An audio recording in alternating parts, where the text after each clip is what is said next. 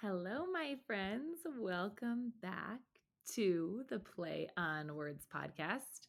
It's Miss Beth, and today we are talking about letter reversals, um, specifically understanding them, what's developmentally appropriate, um, what's a warning sign, why they happen, and um, how to support your child.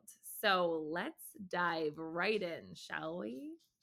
Um, so I could not jump into this topic without covering the importance of the foundational reading skills. So we know that the foundational reading skills that often, well, not to anybody here on this podcast, but a lot of people will say, oh, that's so silly. What do I need to be focusing on with my baby or toddler? They're not anywhere near learning to read. But those moments, those years, those foundational literacy skills that we're going to talk about today are very important in setting the stage for understanding proper letter formation and how to correct a letter reversal. So, early literacy skills are crucial for a child's overall development, not just their literacy development, but their overall development and future academic success for the rest of their time in school. Um, the foundation for learning comes from these early literacy skills. So, um, their understanding of every subject, communication, and academic success all come from these early literacy skills that we're going to talk about.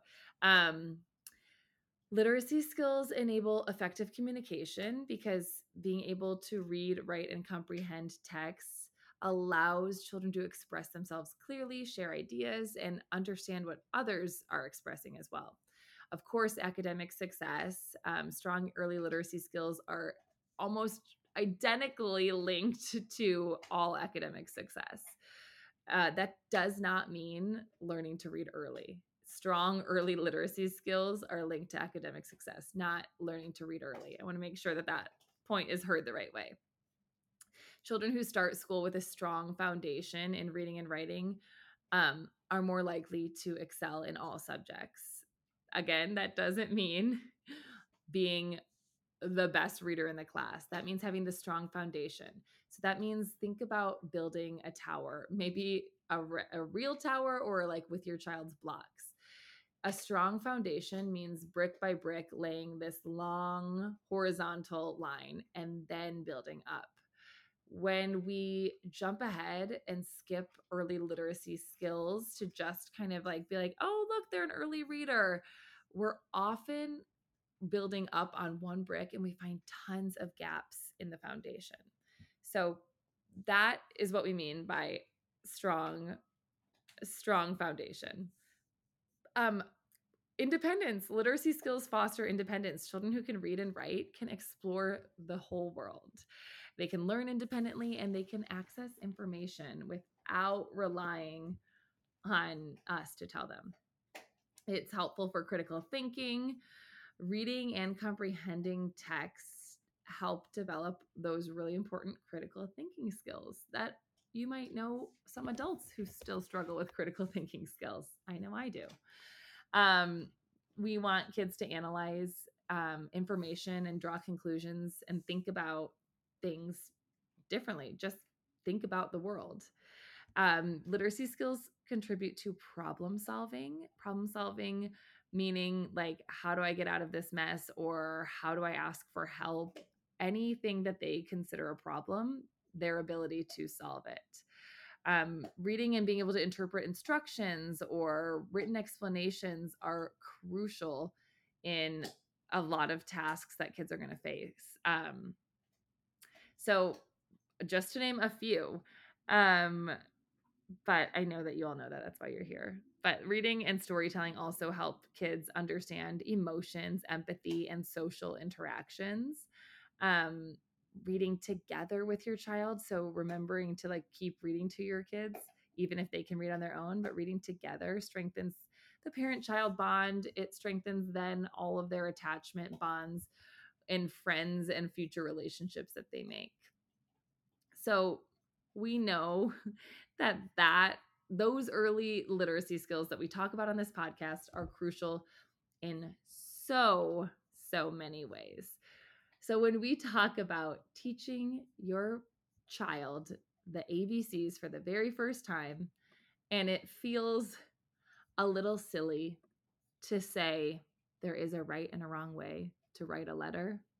Those are all the things that we're talking about. These foundational skills that seem a little tedious right now have to do with all of those things and many more that your child is going to be facing for the rest of their life and needing for the rest of their life.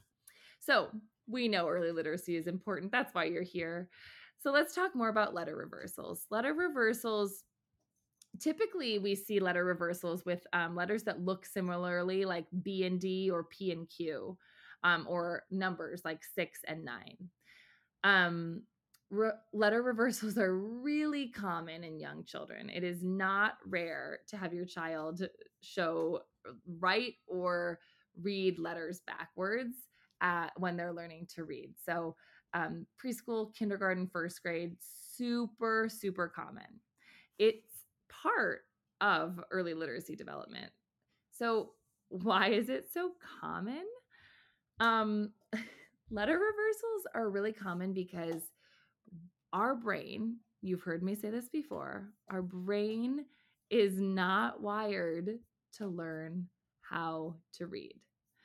A lot of people think that our brain is wired to learn how to read because it's wired to learn how to walk and talk, but it's not wired to learn how to read. So, when our brain is learning to read, it can sometimes pair with the part of our brain that um, is wired with object permanence. So um, that means that we use a part of our brain for that we use to understand object permanence to recognize and name people, objects, animals. So when we turn, let's take a chair for an example. A chair is an object. When we turn a chair upside down, it's still a chair. When it's backwards, when it's on its side, it's still a chair. A person is still a person laying down, standing up, doing a somersault. A dog is still a dog laying down or standing up. So we've paired that part of our brain that recognizes and names objects to help us identify letters.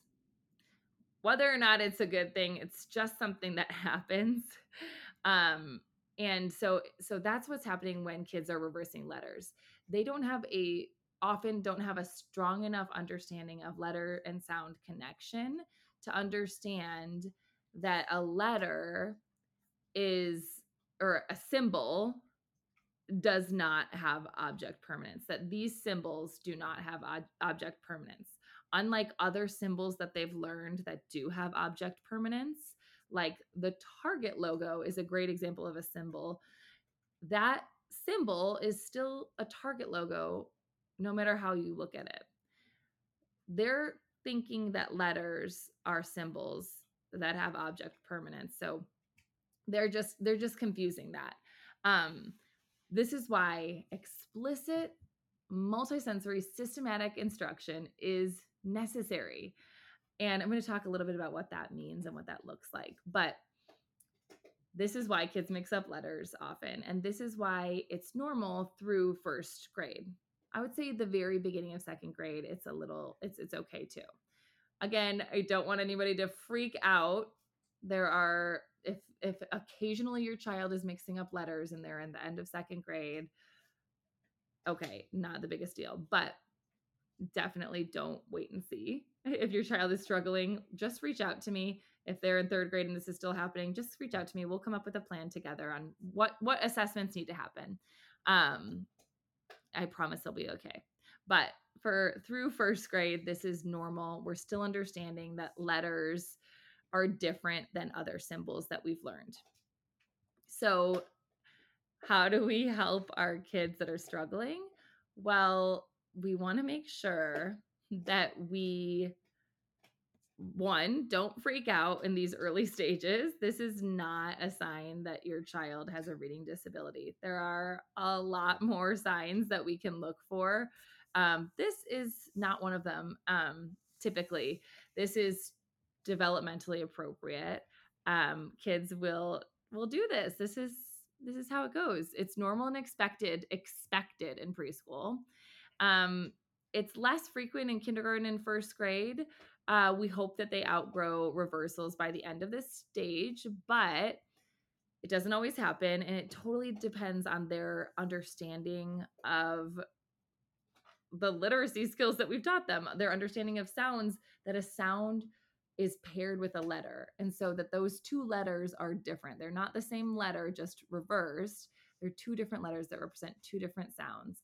They're in two different types of words. You know, we need to understand all of that. And that's why early literacy skills are so important here. So that's the first, you know, half. Um, we want to make sure that we explicitly teach the letters. So that means when we are teaching every letter, we are teaching that they are formed top to bottom, left to right.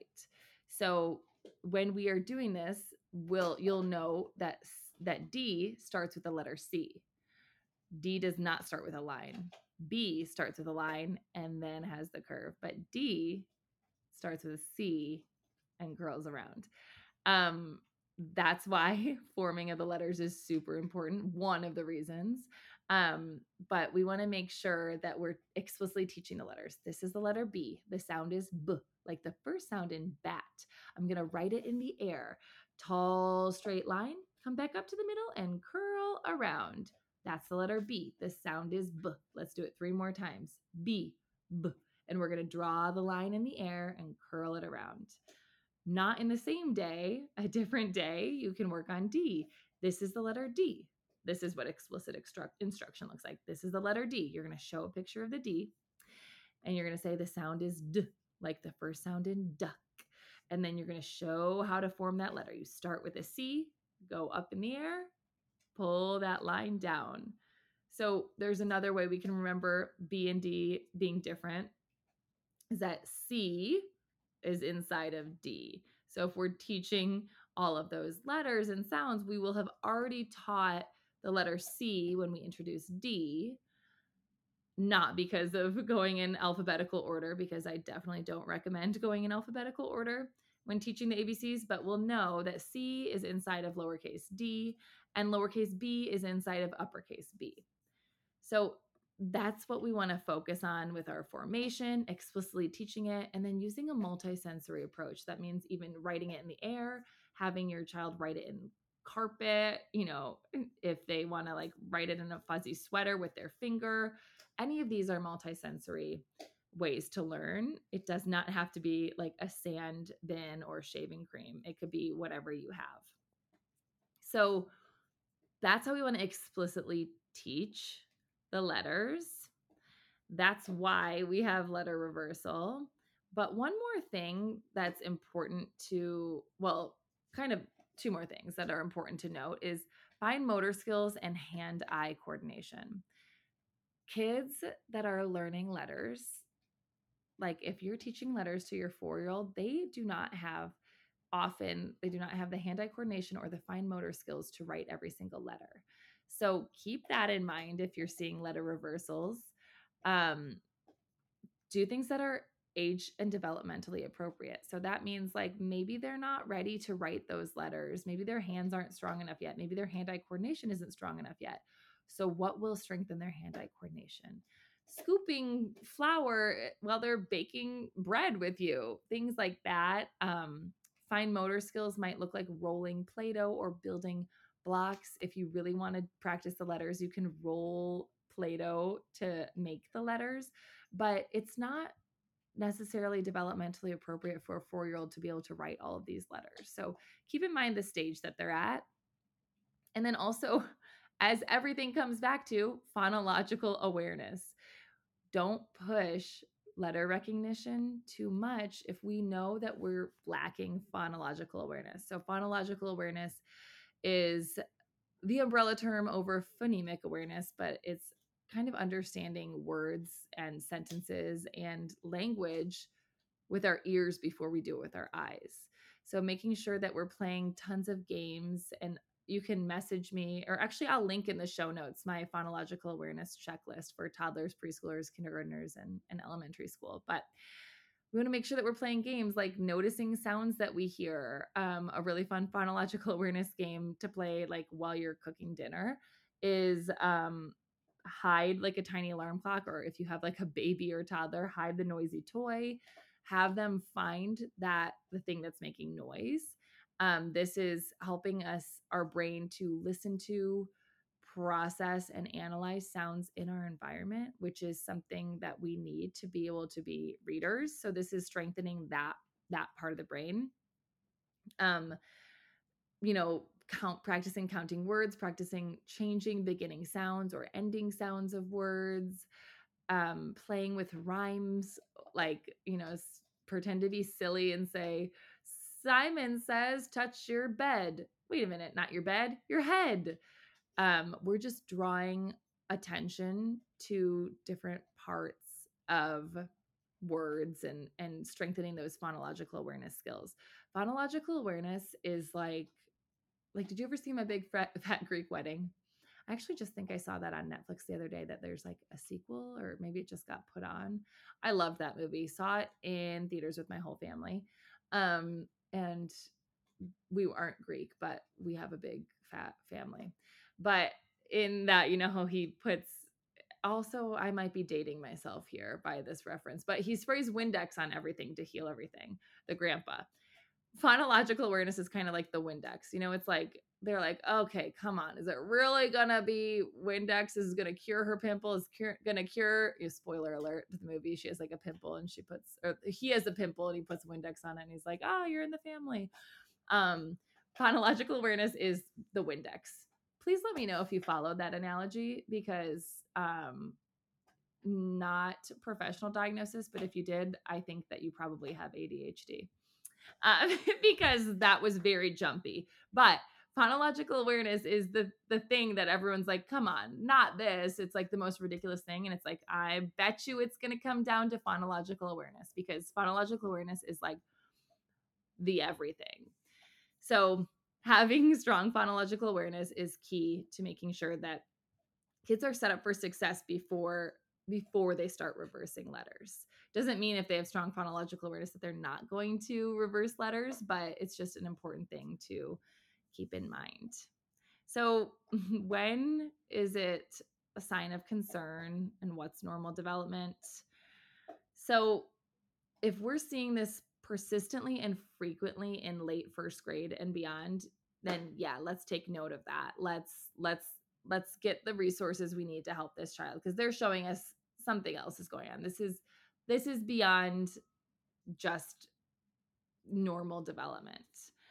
Um, if we're seeing other reading and writing difficulties, um, like possibly they have a hard time remembering nursery rhymes or even playing rhyming games, late talking, um, problems uh, remembering colors or naming colors quickly.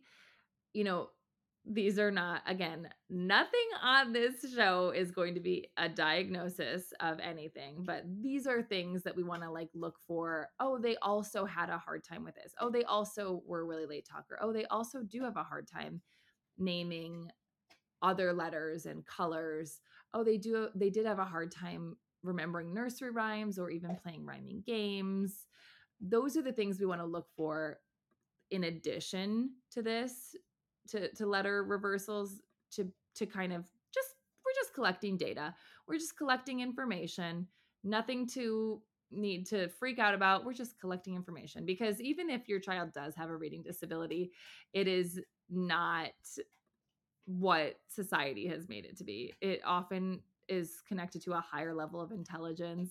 Most of like the coolest innovators and entrepreneurs um, often have reading or learning disabilities. So just keep that in mind if your child ever does have um, get a diagnosis for a reading disability, um, not even just dyslexia, but any kind of learning differentiation is it's not what um, society says that it is. It's it's often like a cool superpower.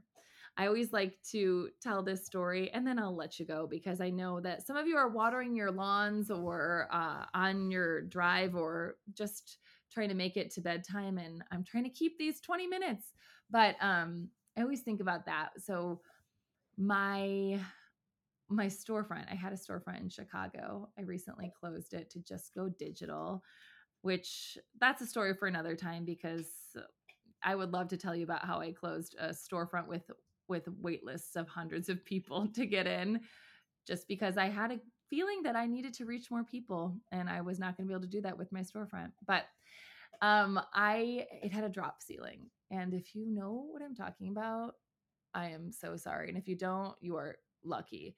But drop ceilings are often like those like styrofoamy things like in the dentist's office or for me in high school, I remember like in math class Mrs. Wertz was the teacher, and every time she turned around, we would try to throw our pencils up and get them stuck in the ceiling because drop ceilings are like horrible. like I just it's not it's not cute. And I had this dream of making the cutest place ever, like that anyone ever walked into. So I was devastated that I had to have a drop ceiling. I asked like four contractors, and the way the ceiling was set up, I had to have this drop ceiling just devastated. I'm like, my place will not be what I thought it will be, whatever. Well, I worked with my design, my graphic designer, and she designed a ceiling. And I had all of my friends, there were 492 tiles. All of my friends came over and we painted them with my brand colors and made this cool design in the ceiling. And it ended up being like the highlight of the space. People would come in and they would be like, oh my gosh, it feels like you're getting a hug because like the ceiling is like it's like top to bottom so special and kids would like be like staring at it in the baby class and when they're on the floor it was just so soothing and comforting and it was so funny because it was the thing I was so afraid of. I thought for sure this was going to ruin my storefront. And it ended up being the most special thing about my storefront. So I always like to share that little story because often parents will come to me and be terrified of a diagnosis they received for their child or you know obviously it is so scary but i'm here to tell you on the other side of fear is probably your child's superpower and it's probably part of the reason that they are so special. So I got your back if you do need any reminders of that. I know it can be scary because it's just unknown, right? That's what happens with our kids. They get so overwhelmed and anxious, but it's just that there's just so much unknown. Anxiety comes from a lack of information. So it can feel scary, but once you have that information, you are going to realize that it's not so scary actually. Okay, I know that went off topic just a smidge, but I hope that that helps. Um, if you have any questions, please shoot me an email or a message. I'm going to link the um, a couple things in the show notes, some games and exercises to practice at home.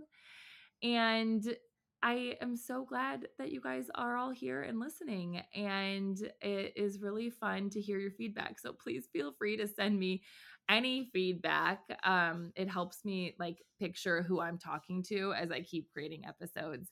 And send your questions. No question is too silly or anything. I love i love answering your questions.